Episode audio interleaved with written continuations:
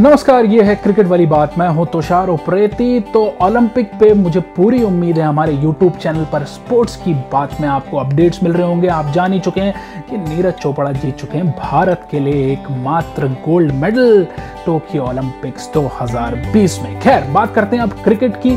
तो क्रिकेट में कैसा रहा भारत का तीसरा और चौथा दिन? एक दिन का खेल शेष रह गया है और क्या कमाल कर सकती है टीम इंडिया? और पहला ही टेस्ट मैच हरा सकती है क्या? इंग्लैंड को इस पे करेंगे थोड़ी सी बात।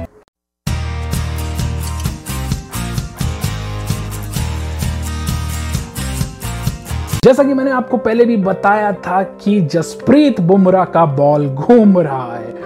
यानी कि जसप्रीत बुमराह आ गए हैं फॉर्म में, पहली इनिंग में इंग्लैंड को भारत ने आउट किया था महज एक सौ तिरासी रनों में, जिसमें जसप्रीत बुमराह के खाते में आए थे चार विकेट और दूसरी इनिंग में इंग्लैंड को 303 रनों के स्कोर पर आउट करने का मतलब है कि जसप्रीत बुमराह के खाते में आए पाँच विकेट कुल मिला के इस टेस्ट मैच में वो ले चुके हैं नौ विकेट फाइव विकेट हॉल भी है और साथ ही जो 28 उनतीस रन की पारी उन्होंने पहली इनिंग में भारत की ओर से खेली, उससे स्कोर बोर्ड भारत का आगे चलता रहा। तो ये मैच पूरी तरह से अब गेंदबाजों के काबू में है। भारत अभी भी चेस कर रहा है। अंठानवे ओवर में एक सौ सत्तावन रन भारत को बनाने हैं। एक विकेट भारत का गिर चुका है। एक दिन का खेल शेष रह गया है। और अगर कोई खतरा दिख रहा है तो वो है जेम्स एंडरसन तो जेम्स एंडरसन ने भी आपको बता दूँ कि पहली पारी में लिए थे, चार विकेट बिल्कुल बुमराह के बराबर वो चल रहे हैं। और अगर दूसरी पारी में वो ले लेते हैं कुछ और विकेट तो भारत की पारी खतरे में पड़ सकती है। लेकिन ऐसी उम्मीद कम की जा रही है। भारत का अगर कोई दुश्मन इस टेस्ट मैच को जीतने में बन सकता है तो वो बन सकता है वहाँ का मौसम।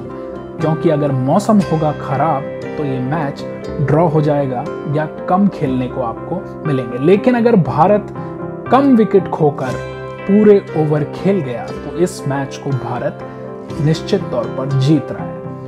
इंग्लैंड की ओर से अब क्या हुआ? इंग्लैंड की ओर से जिस बल्लेबाज ने सबसे ज़्यादा इंप्रेस किया, वो है उनके कप्तान जो रूट पहले पारी में बनाया उन्होंने अर्धशतक और दूसरी पारी में इतने मुश्किल कंडीशन में जसप्रीत बुमराह और मोहम्मद शमी जैसे गेंदबाजों का सामना करते हुए अगर कोई बल्लेबाज शतक लगा ले तो वो कोई साधारण बल्लेबाज नहीं हो सकता, बल्कि उसने बहुत ही गहराई से या बहुत ही तैयारी की है।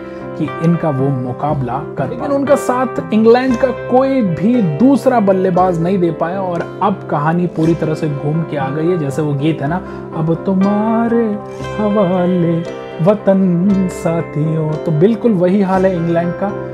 हार के कगार पे खड़े हैं, भारतीय टीम एक बार फिर से इतिहास बनाने के कगार पे और अगर शुरुआत हो जाती है इस टेस्ट मैच को जीतने से तो आगे उस फॉर्म को कंटिन्यू करना भारत के लिए बहुत ही अच्छा रहेगा और एक हाथ भारत का हमेशा ऊपर रहेगा।